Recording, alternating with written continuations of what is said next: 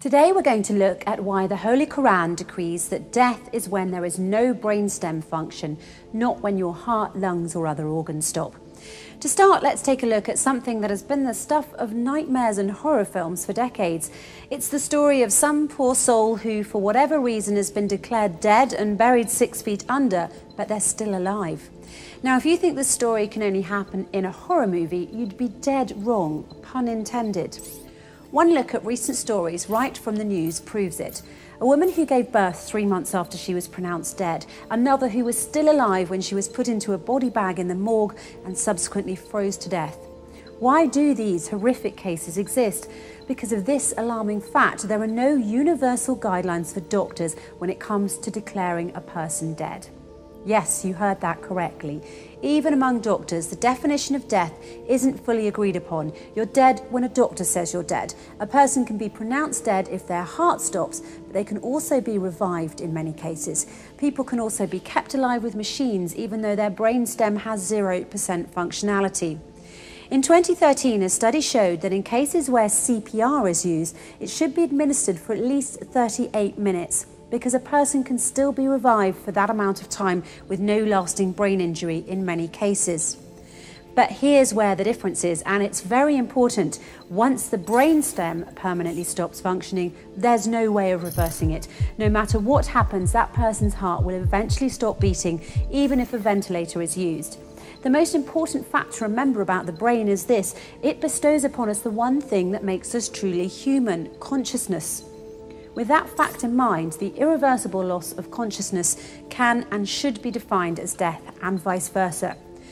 Now, here's another fact that might surprise you. When you sleep, your brainstem is inactive, and there are those who argue that sleep is also a loss of consciousness due to the inactivity of the brainstem effector neurons when a person is sleeping. The brainstem also becomes inactive when a person dies, causing a loss of consciousness as well.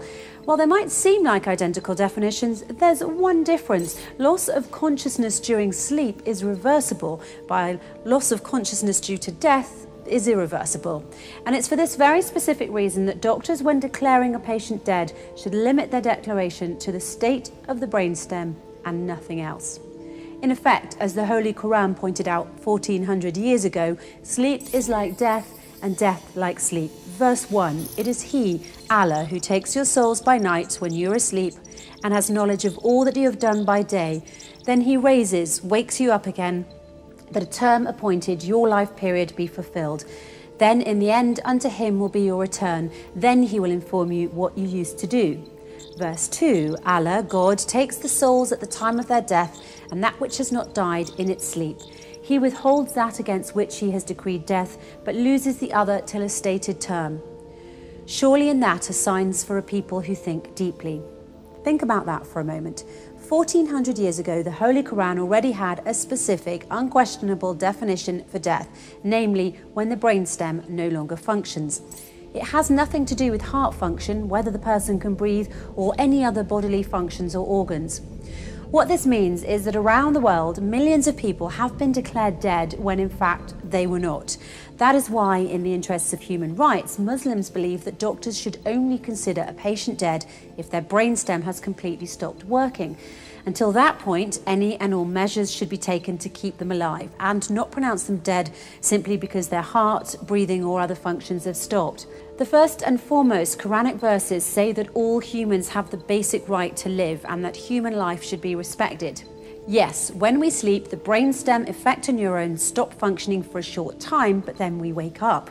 One thing to keep in mind that is very important to this issue is that it was discovered by McCarley and Stinson in Scholarpedia in 2008 that when we sleep, the effector neurons in our brainstem become hyperpolarized and have nearly no action potentials.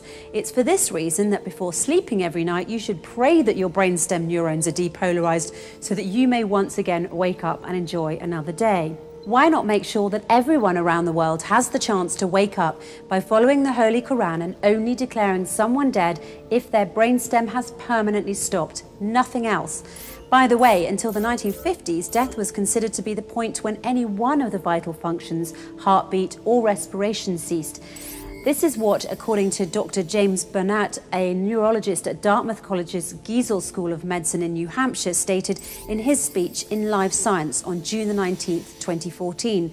It wasn't until 1959 that the two French neurologists, Maurice Goulon and Pierre Mollaret, changed the definition of death by defining it based on neurological criteria instead of cardiopulmonary criteria.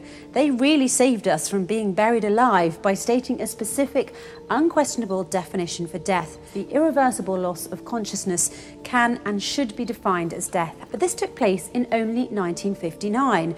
The Holy Quran, however, stated its specific, unquestionable definition for death, the irreversible loss of consciousness can and should be defined as death 1400 years ago.